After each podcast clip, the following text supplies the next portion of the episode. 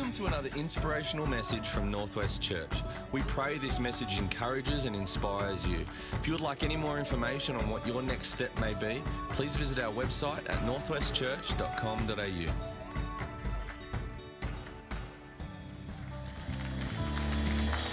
Thank you. Thank you very much. You can be seated.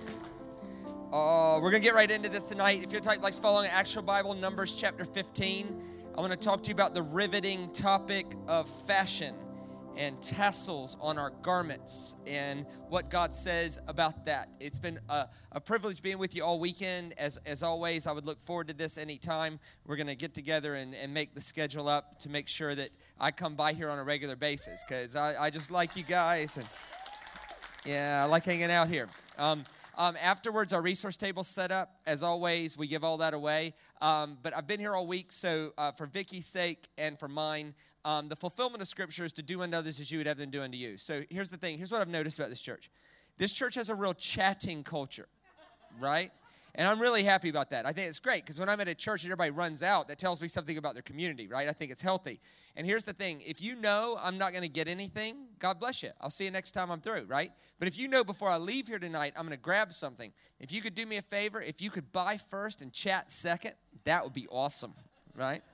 The reason is, is because we got to pack it all up. I got to drive it to Narrabri, and then I got to drive it to Glen Innes and then I got to drive it to Newcastle, and then drive it down to Penrith, and then um, and then um, I'll, I'll, mail it back from there. I got to fly to Melbourne. I'm with Bridge Church um, in Richmond um, next weekend, and then on Monday in Frankston, Tuesday in Cheltenham, Wednesday Cheltenham, Thursday Mount Evelyn, and then I get to go back to Brisbane on August 30th. So so we got we're pretty busy, right? So if, if you could if you could do me a favor, and if you if you want something, if you could do so in the first 10 minutes or so after church, that would be That'd be just fantastic. So, so the order tonight is buy, then chat, right?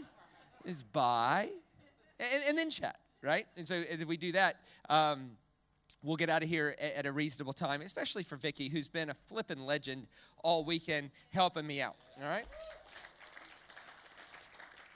All right.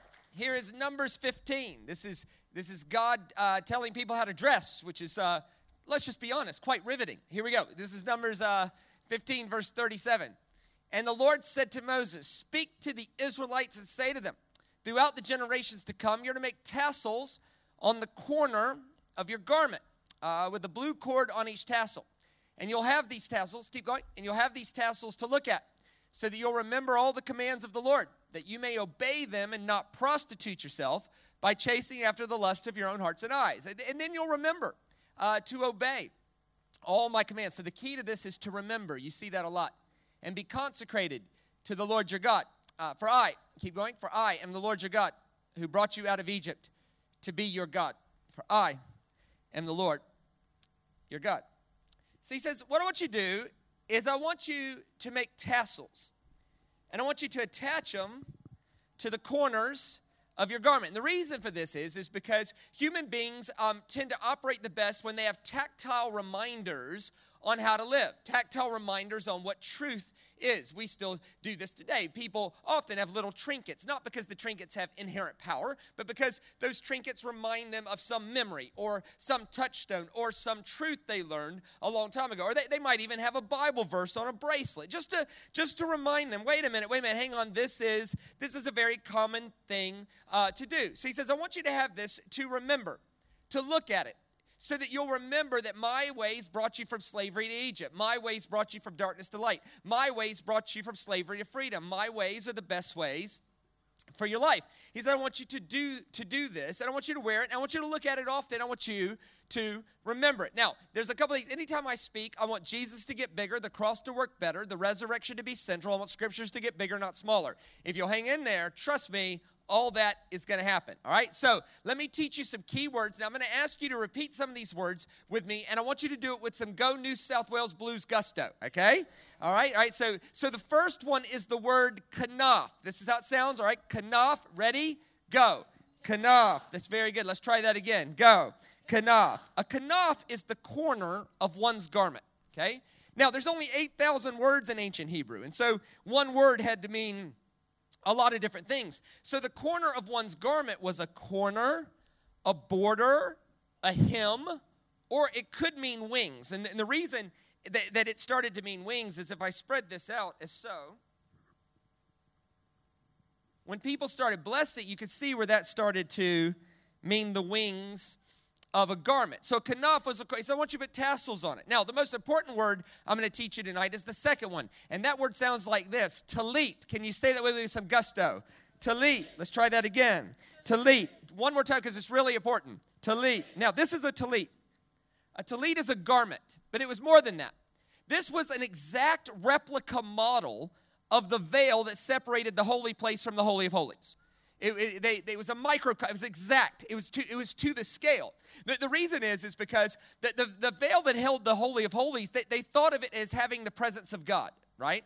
And so the, the issue was, was that no one ever got to see that. You know, only, only the priest, and it, it was really, really a special thing. It's, it's sort of like this. How many men in Australia want to drive a Ferrari? All of them. How many of them can afford to drive a Ferrari? None of them. And so, and so what they do is they buy these little scale model Ferraris and, and they put them up on their mantelpiece and some small primal DNA blood level, it lets us think for a small bit we own a Ferrari, even though we don't, but that was the idea. Now, what they would do is they would wear this. If you'll give me a second, I'm going to throw this around my shoulders. Give me a second.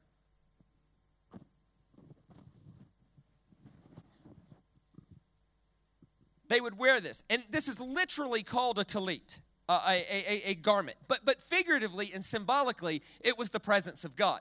The idea was is that you put on the garment of praise. You wear Christ. You do this. The idea and, and the application is is that your best life is found not in separating God here, not there. Like you can't organize your life where God is here but not there that God is with you everywhere you go, everything you do, everything you say, how you treat the waitress when she gets your order, how you treat your husband when he leaves his underwear on the floor for the 18,000th time is spiritual. See, see, in, in Hebrew, in Hebrew, there is no word for spiritual. If you ask a Jew, how's your spiritual life? They're like, what? What? What are you talking about? The whole thing is, is spiritual. How you treat your husband when he does something like that is spiritual. How you treat your wife when she disappoints you is spiritual. How you treat someone when they cut you off in busy Tamworth traffic is spiritual. Spiritual. How you treat someone at Coles when they get in the express lane with 11 items and a 10 item lane is spiritual. It's spiritual that you can't organize your life where God is here but not there. So they would wear the presence of God everywhere they went in order to remind them of that, that God is with me everywhere I go, everything I do, everything I say, every kind word, every encouraging action, every act of love, everything I do, everything I say, God is wrapped in the middle of it. No matter how big or how small, that God is in and through and holding all things together, that God is holding me right now. This was a talit, and this was a, a physical reminder of that. Now, there's two other words that are going to come into play later, but I want to teach them to you now. The first one is the word Tameh. With that same amount of gusto, could you say that with me? Tameh, right? Now, Tameh is unclean. Unclean. So if you got leprosy or something, you'd have to announce that. You go, Tameh, Tameh, Tameh, unclean, unclean unclean. And of course, the, the, the, opposite of unclean would be clean, and that word is tahor. Can you say that word with me? Tahor. Now, I realize in English that sounds like the unclean one, but it's the, actually the, the clean one. So, so Tameh was unclean, Tahor was clean. But the most important thing I want us to remember is that this is a talit, and it means the presence of God. Now, he says, I want you to put tassels on the corner of your talit. Now, there's all this imagery around that. Let me show you this. Next slide. So, so the tassels, I'm going to hold this up as, as good as I can. Um, there's five knots in that tassel, one for each book of the Torah. Genesis, Exodus, Leviticus, Numbers, and Deuteronomy. The idea was it's not just that you're carrying the presence of God. Everybody carries the presence of God in some shape, form, or fashion because He's holding all things together. It's not just about carrying the presence of God, it's how you carry the presence of God. Are you carrying the presence of God as it is attached to the Word of God? Are you carrying it that way? Also, but between the five knots are the four spaces, one for each letter in the holy name Yahweh, Yud, He, Vav, hey. So it's not just carrying the presence of God, it's how you carry the presence of God. It's carrying it like the, with the word of God and the name of God. The name of God was defined in Exodus 34. He is the Lord, the Lord. He is compassionate, gracious, slow to anger, abounding in love and forgiveness. That was the definition of the name of God. So today when we say in the name of Jesus, it's not like over and out 10-4. It's not it's not a sign off. It's not it's not an exclamation point for our own moral code. Actually to say in the name of Jesus Jesus means to be in the disposition of Messiah, the compassionate, gracious, slow to anger, abounding in love and forgiveness God. They quote that all the time, sometimes positively, like in Psalm 103 Bless the Lord, O my soul, and in all that is within me. Bless his holy name, and forget not his benefits, who heals all of your diseases and forgives all of your sins, who is the compassionate, gracious, slow to anger, abounding in love and forgiveness God, who does not treat us as our iniquities deserve, but gives us mercy that's new every morning. Or it's also quoted negatively, like in Jonah. I knew it. I knew you were going to forgive the Ninevites. I knew you were compassionate, gracious, slow to anger, abounding in love and forgiveness, God. That's why I didn't want to come here. What you find in the book of Jonah is that Jonah wanted God to be merciful to him, but judge his enemies. But what he finds in that story is that God is not nearly as interested in getting his enemies as he is. And God is not nearly as interested in getting you as your enemies are. God is just compassionate, gracious, slow to anger, abounding in love and forgiveness. So the issue isn't the anointing. The anointing anointing is a given. The issue is are you carrying your anointing well? Are you carrying it as attached to the Word of God and the name of God? Are you a compassionate, gracious, slow to anger, abounding in love and forgiveness God? Or are you an anointed jerk? That's the idea. The idea is, is how are you carrying it? Now, on this tassel, it takes 613 loops to make that tassel. There's exactly 613 commands in, in the Torah. So it's it's it's the presence of God, but it's the presence of God as it is attached to the word of God, the name of God, the ways of God. And, and, and also also every tassel ends with eight strands. Eight is the number of new beginnings. It's the number of grace. It's the number of a fresh start, a clean slate, a mulligan, and the opportunity to write a better story if you fail. So, so on, on every garment were these physical reminders that yes, we all are held together by the presence of God. But it's not just that, it's the Word of God, it's the name of God, it's the ways of God, it's the grace of God when we fail, all attached to the presence of God. So, what they would do is when they wore their garment, they would take the tassels and wrap it around their hand like so. And so they would look at it. God's ways brought me from slavery to freedom. God's ways brought me from darkness to light. God's ways brought me from Egypt to Israel. It's the word of God. It's the compassionate, gracious, slow to anger. About they would look at it and remind themselves to be compassionate, gracious, slow to anger, abounding in love. They would remind themselves so that any time before they sinned with their hands, they had to physically unwrap God. That was the idea. It was a deterrent to destroying yourself. There, and, and oh, by the way, there's all this imagery around this. Remember, there's this one time that Jesus says, Beware of Pharisees who wear their tassels too long. That's in the book of Luke. He says, Beware of Pharisees who wear their tassels too long. In other words, be careful of people who are too loud about how spiritual they are. They're normally not that spiritual. And you know, that's my experience and yours right? Like if I show up at a church and someone goes, I'm the prophet of this house, normally not. People who call themselves prophets, normally not prophets. Normally not prophets. The real prophets are the ones that someone else warned you about. They're like, watch out for that dude. That dude can read your mail, right? It's that, it's that one, right? Or, or, or somebody, if somebody comes up to me and says, I'm the prayer warrior here. Normally not. Normally not, because in my experience, the prayer warrior is normally somewhere praying, right? So, so it's that. So, so, so Jesus says, Beware of people who make too loud of an announcement of how well they carry the word of God, the name of God, the ways. Be careful about people who wear their tassels too long. Remember, there's this one psalm. It says, Under the shadow of your wings, kanaf. Like God doesn't have wings. It's under the it's under the shadow of the word of God, the name of God, the ways of God, the grace of God, the, the, the nature, under the shadow of your wings. Remember, there's this one time that that David um, David killed a giant. Remember? and, and, and, and he gets very, very popular with everybody except Saul. And Saul starts chasing him around, and, and David is hiding in this cave. and it's very dark. And it says that Saul goes in there to use the toilet, right? In English, says use the toilet. In Hebrew, it says he went in there to uncover his feet, which is a whole other thing. Anyway, so he he goes in there to use the toilet, and it says that David snuck up behind him and he chops off the corner of Saul's garment. Well, hang on a second. If Saul's the king of Israel, what would have been attached to the corner of his garment? Tassels, right? So Saul finishes his business and he comes out into the light and he puts his garment back on and he reaches as he would by custom for his tassels, but he can't find them.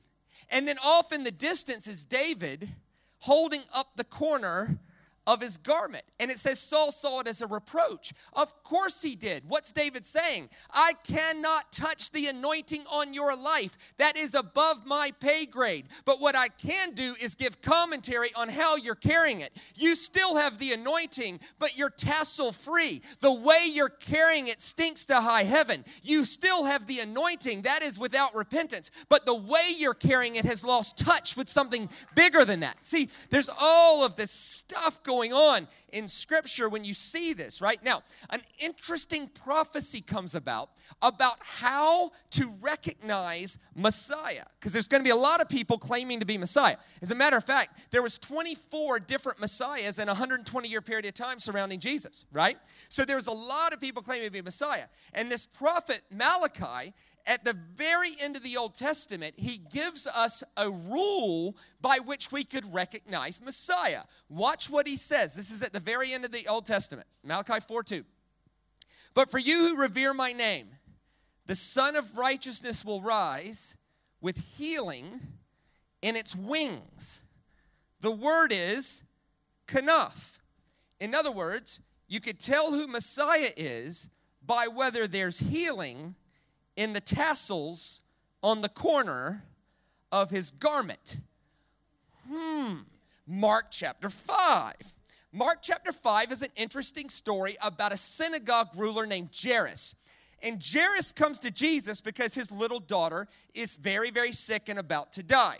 So Jairus comes to Jesus and begs Jesus, please take time out of your schedule to come pray for my one little girl, for my little girl's gonna die. Now, here's the thing when we look at Mark chapter 5, we got to remember Mark chapter 5 is all about Jairus' daughter because Jairus' daughter is very sick. And if we forget the fact that it's all about Jairus' daughter, what happens next might distract us from the fact that he was going to go pray for Jairus' daughter because what happens next is pretty spectacular. And sometimes it's so spectacular that we lose sight that the whole thing was about Jesus getting to Jairus' daughter. So tonight we don't want to lose sight of the fact that he was going to go pray for Jairus' daughter because Jairus' daughter is very sick.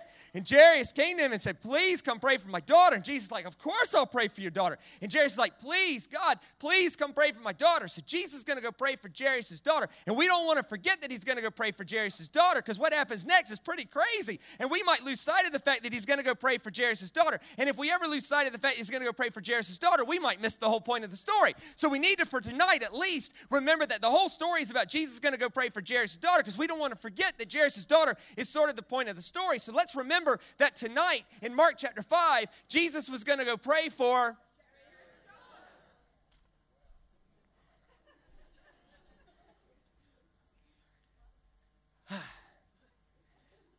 When Jesus had get crossed over by boat to the other side of the lake, a large crowd gathered around him. And then one of the synagogue leaders, a guy named Jairus, he came and when he saw Jesus, he fell at his feet. This is a posture of begging. Keep going. And he pleaded earnestly with him My little daughter's dying. Please come put your hands on her so that she'll be healed and live. So Jesus went with him. So this is all about Jesus going to go pray for Jairus' daughter because Jairus' daughter is very sick. And we definitely don't want to forget about that because if we forget about that, we're going to miss the whole point of the story. So Jesus is on his way to pray for Jairus' daughter because Jairus' daughter is going to die if he doesn't get there and pray for her. So we got to remember that this is going to happen. He is going to go pray for Jairus' daughter. Now here's the thing. On his way to pray for Jairus' daughter, it says that there was a lady with an issue of bleeding for 12 years that had an encounter with this crowd. Stop. Now, Couple things about this. First, we have to understand that Hebrew people don't read the Bible to be right, they read the Bible to not miss out. That's two different things, right? No, no Hebrew person goes, give me the one right interpretation for something. Hebrew people, when you read scripture, they want to hear it from several different angles. As a matter of fact, Hebrew people read every scripture through at least four levels. They actually call it a 70 faceted diamond. That every letter in Scripture is like a 70 faceted diamond, and it depends on how you turn it as to how the light reflects through it. It's brilliant way to, to look at it. Now, they read it at least through four levels. Now, if you're a nerd and you need to know the name of the four levels, the name of the four levels are Peshat, Remez, Drosh, and Sud. If you're not a nerd, one, two, three, four. Now, the Peshat is the plainest, simplest thing going on. So in this story, there's a lady who's been bleeding. I think we can presume some sort of female problem. She's been bleeding, and it says for 12 years. Hang on a second. How'd they know that? What if it was 11 years and nine months? What if it was 12 years and three months? Who signs up to volunteer that kind of information? See, there's something else, there's something else going on here.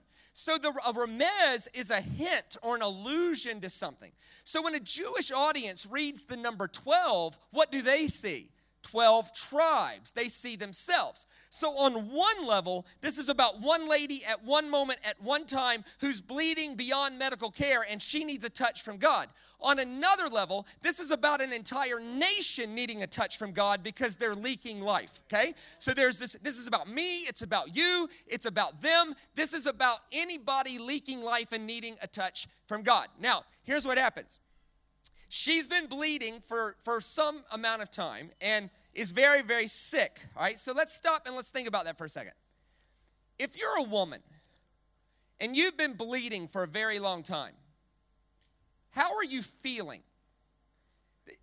She's feeling emotionally drained, physically horrible. There was no iron tablets back then, there was no blood transfusions. Medicine hadn't progressed very far at this point. It just would have been terrible. Now, the other thing we got to understand is this. In Jewish culture, there's only two types of people. There are Tameh people, unclean, and there are Tahor people, clean. Okay? Now, we tend to define sin very poorly. We define sin as when you do bad things. Okay, but in the scripture, sin is defined as anything that's not perfect. And anything that's not perfect made you unclean. Let me give you a few examples. In Leviticus, it was tameh to ha- it was a sin to have dandruff. Okay? So why don't you just check your neighbor right now and see if they're living in sin. Check their shoulders, right? See if they have some sin in their life, right? It was a sin to have any skin rash. So if you're here tonight and you got a rash we don't know about, would you just raise your hand so we know who's unclean? I don't even know how you lived back then, right? By the way, in Leviticus, it was a sin for a woman to give birth, which from the looks of things in here, there's been some sinning going on. Right? In Leviticus chapter 12, it says, After a woman gives birth, she must come bring an offering to atone for her sin of loss of blood, because loss of blood was never part of the original plan. Right? Right? Oh, by the way, it was a sin to have a period.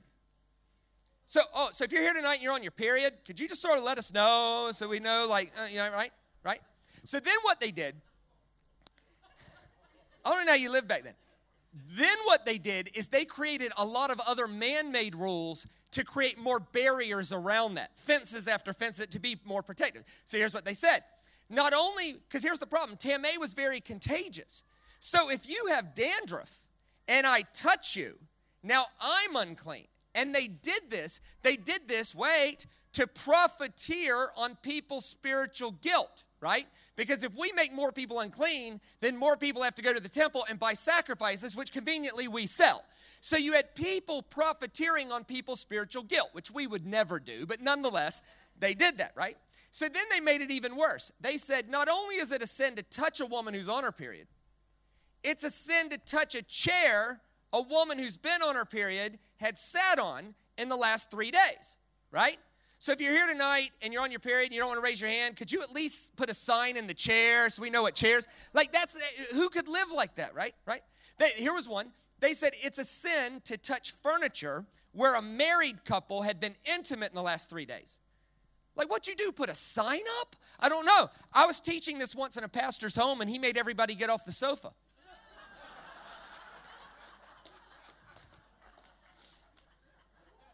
He was 75.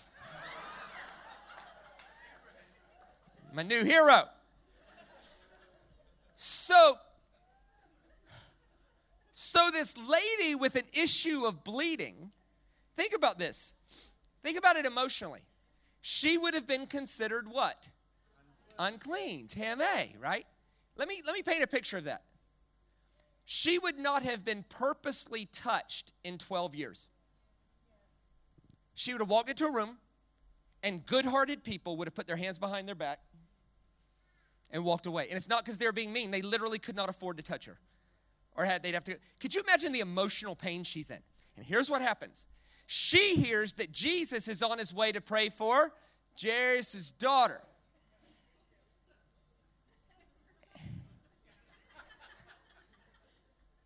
And she knows the scripture. If he is who he says he is, there's an easy way to find out.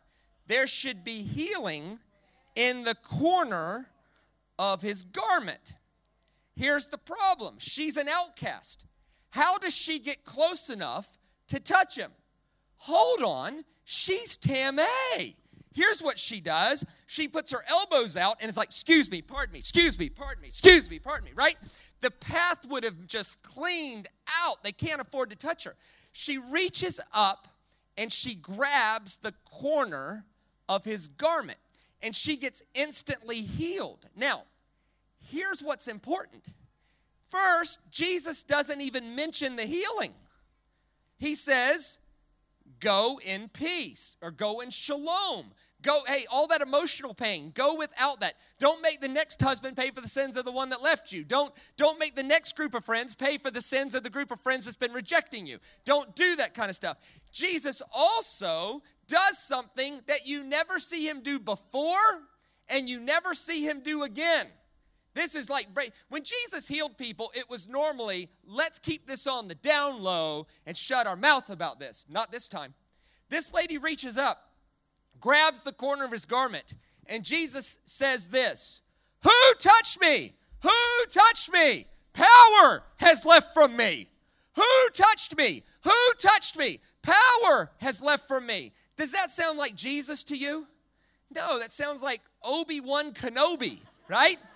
Luke, the force has left me. Right? This is so weird. And and it broke with tradition. Look, would rabbis have prayed for sick people? Yes. Would they have laid hands on sick people? Yes. Would they have touched them? No. Would they have laid hands on them? Yes. Would they have touched them? No. Would they have laid hands on them? Yes. Would they have actually touched them? No. Think about that till tomorrow, right? Because in a Western world where we take everything literally, laying hands on somebody, right? In their world, laying hands on somebody just meant to impart something that's within your authority to impart, right? But here's what happens here Jesus goes, Who touched me? Who touched me? Power has left from me. And they figure out it's the lady with the issue of blood. Now, why is that important? because now the whole crowd is going to think he is Tameh, which is the whole gospel in a nutshell. Is that the one who knew no sin was willing to become unclean so that the one who actually was unclean could know a bit of peace and wholeness and cleanness. This is the whole gospel told in one narrative. This is like the whole thing, right? Now, here's why this is important. Where was Jesus going? Jairus' daughter. So, one of the greatest miracles Jesus ever does was actually an interruption to his schedule, which leads me to all kinds of, uh, of applications around if God can't interrupt your schedule, you might miss some of the greatest things God will ever do. What seems like a disaster actually, actually is something that God might be using. Now, this turns disastrous very quick. Watch this. Next slide. This is 10 verses later, 11. While Jesus was still speaking, some of the people came from the house of Jairus, the synagogue leader, and said this Your daughter's dead. Why bother the rabbi anymore? Okay, first, rude. Let's think about that for a second. Jairus, your daughter's dead. Why even bother the rabbi anymore? Can we agree together that's rude? That's like really, really rude. That's first. Secondly, let's read this emotionally for a second. If you have a daughter and she dies and someone delivers the news that way, Jairus, your daughter's dead. Why bother the rabbi anymore? What is your first emotion? Devastation. What's your second emotion? Disbelief. Third emotion, wrath, anger. At who? No, not Jesus. You can't be mad at the Lord, right? You're mad at the woman, right? Stupid woman. Been bleeding 12 years, can't wait 20 minutes. Your issue could have waited. You know what? If you hadn't stopped us, he'd have made it to my daughter. But because you didn't care, my daughter is now dead. Now, a couple things about this. Why were they so rude? What was Jairus' job? He was a synagogue leader, which means he has to keep the law, right? Jairus, your daughter's dead. Why bother the rabbi anymore? It's important. You got to. You, we have to understand Levitical and Deuteronomy law on this. In the Torah, it was a sin to knowingly walk into a room where a dead body is. You couldn't know that there was a dead body in there and still choose to walk in there. That was a sin. Unless you were already considered unclean. Who touched me? Who touched me? Power has left from me. Hey, I need all of you to look over here. This lady with an issue of bleeding, she just touched me. I need all of you to think I'm unclean. Otherwise, they wouldn't have let him in the room. Jesus covers his bases and he's like, ah, she's not dead. She's just asleep. Wink, wink, right?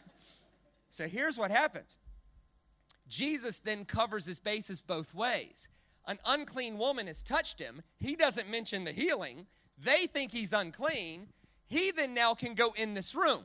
He covers his bases the other end by saying she's not dead, she's asleep. Watch what happens. Next slide. And he went in and said to them, Why all this commotion and wailing?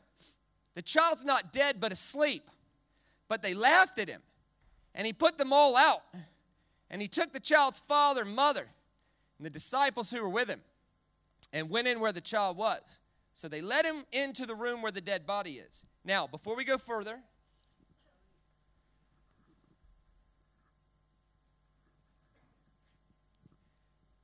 this is called a talit. Everybody together? Talit. Again, talit. And it means the presence of God. Literally, it's a garment. But figuratively, it's the presence of God. And if Jesus is a rabbi, and he was, he would have had what wrapped around his hands? Tassels. Watch what happens. Next slide. And he took her by the hand. Hang on a second. If it's against the law to walk into the room of a dead body, is it against the law to touch one? Oh, yeah. It, this is a major act of faith. If she doesn't get up, we got a problem. And in this story, Jesus reaches down and takes her by the hand. What would have been wrapped around his hand? tassels. So, in the first part of the story, you have a lady reaching up and grabbing the tassels. In the second part of the story, you have Jesus reaching down to a person who's hopeless. So, in the first part of the story, a lady gets touched by God because she's reaching up for him. In the second part of the story, a person gets touched by God because Jesus is reaching down for her, even after she's dead, right? Now, watch what he says. He takes her by the hand, serves the tassels to her, and he says, Talit, Ha! Kum! Little girl, I say to you, get up. But remember, what is a talit in their culture? The presence of God. Literally, he says, he says, little girl, the presence of God is here. It's time for you to arise. Talit, ha, kum, little girl, the presence of God is here. It's time for you to get up. I have preached every day except one in August. And I can tell you that I waited till right now to stand on this stage and say to you, Talit Ha Kum, my child, the presence of God is here. It's time for you to get up.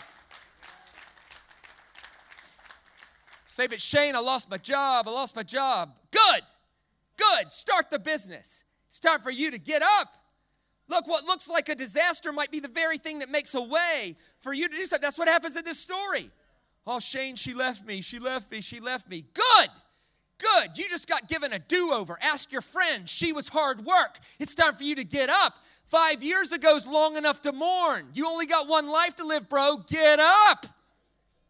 But Shane, he left me. He left me. All right. It's time for you to rise and get up. You're going to wallow in that depression the rest of your life. It is time for you to get up.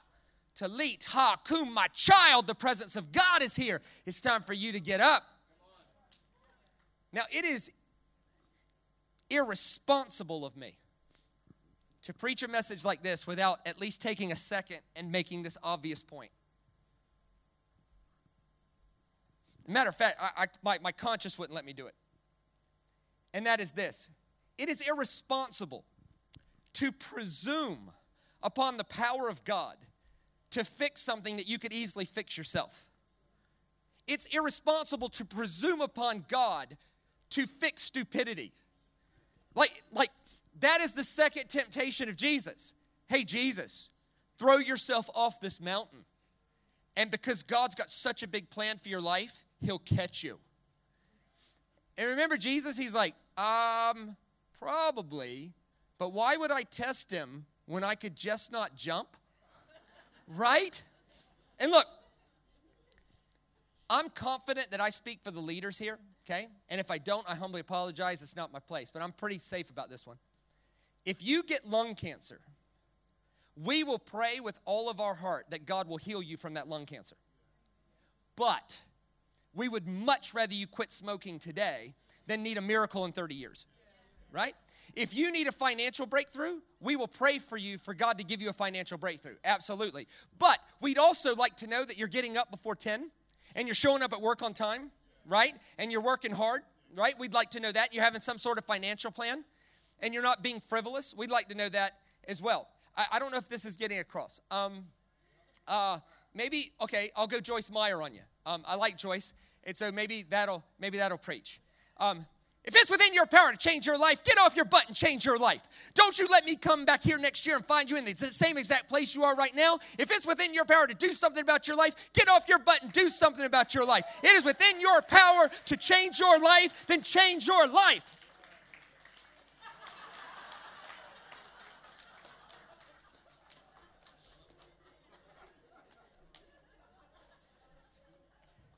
I love Joyce. Maybe you don't.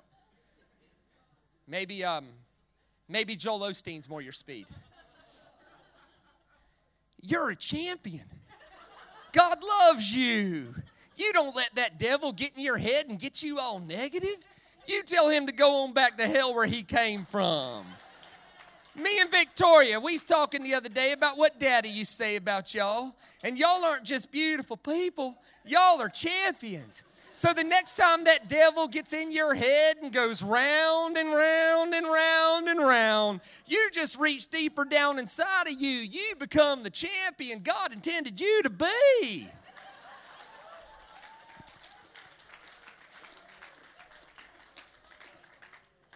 Whatever. In other words, if it's within your power to change your life, change your life. But if you live long enough, you're going to take all the medicine, and it's not enough. It's not enough. Listen, if you have strep throat, you don't need prayer. You need amoxicillin. It'll fix it in a day. I think I speak for the leaders of the church to say, take your medicine. But there's going to come a day you're going to take all your medicine and it might not be enough. There's gonna come a day someone you love is taking all their medicine and it still ain't enough. There's gonna come a day where that 27 year old child, you've done all you could do and they're still off the rails. There's gonna come a day, there is gonna come a day where, where you might have done all you could do to save the relationship and they're still leaving. And it's in that moment that that's your only hope is a touch from the Word of God, the name of God, the ways of God, the grace of God, the nature of God, all attached to the presence of God, has carried a Messiah. That's that's when that is. Oh, by the way, you want to see something cool? Let, let me let me show you one more thing. Just one more thing. Let me show you this. This is too cool. Next slide.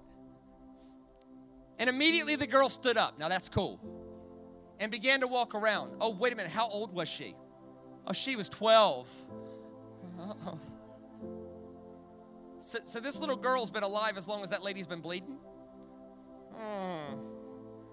Maybe they knew each other. I know that's not the point.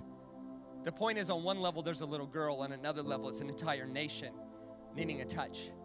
At this, they were completely astonished. You think? And he gave them strict orders not to let anyone know. That's Jesus. That's that's the, who touched what? No, that, that, don't let anybody know about this. And he told them to give her something to eat. Why would you do that? Well, being resurrected, you work up an appetite. I don't know. That's what I think. it would have also proved everybody she wasn't a ghost. Because when you eat and it doesn't fall through, it's quite. So,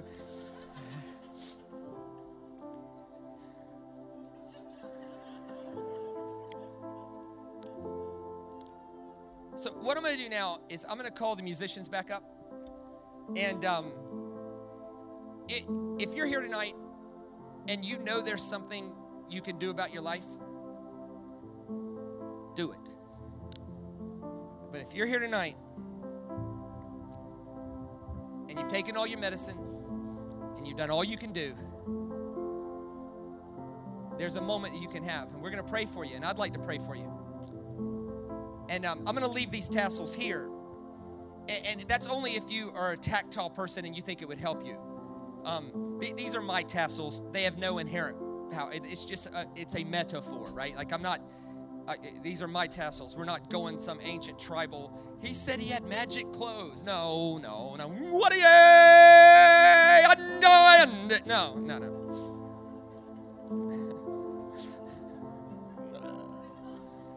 um, but here's the thing some people find it easier if they can touch, feel, smell. They're tactile people. And if you're not, that's okay. But I'm going to leave this here. And we're going to have a moment of, just a quick moment of worship. And, um, and if you need prayer, um, I'd like to pray for you. So you've been sitting long enough. Would you just stand with me? No one leaving because somebody might need some prayer, actually. And um, and actually, we'll have an extended time of prayer after the service. I didn't know that was happening, but um, if you if you would say, Shane, I've done everything I can do, and I, I, my only hope is a touch from God in this situation. Um, I'd like to pray for you right now. So if we could just quiet the noise of our life for a second, and and if you would say, uh, if you would bow your head and close your eyes, and if you would say, Shane. Shane, that's me. I'd like I'd like to get in on that prayer. Would you just raise your hand right now and I'd like to pray for you? Okay, boom, boom, boom. Yep, yep, yep. Oh, there's heaps. All right. There's actually so many of you. If you got your hand up in the air, would you just come down here right now? Just just make your way down here. I'm just to pray for you. There's nothing magic about up here. And if you'd if you'd like to take a moment afterwards and have your moment, that's fine as well. That's fine as well. Um because I think all of us at times need to be reminded, you know what? I've done all I can do, and that's all I got. So, Lord, I ask that this place would be a dwelling place for your name, the compassionate, gracious, slow to anger, abounding in love God. And Lord, I, I pray that you would hear the cry of the people who say, I've done all I can do, and my only hope is a touch from you. And so, Lord, would you just let your name settle over us now? That compassionate, gracious, slow to anger, abounding in love God Would you just let that name settle the provision, wholeness, the shalom. Lord, would you just let that settle over us? Would you let that settle over us? I pray for every person here that you would just let that that presence settle over us. Hey again, thanks so much for joining us on this podcast. Whether you are new and exploring faith or a follower of Jesus, there is a next step for you. There is always room to grow, more to be done, destiny to be pursued, and people to be reached. So, what's your next step? To find out, head over to northwestchurch.com.au. And thanks again for listening.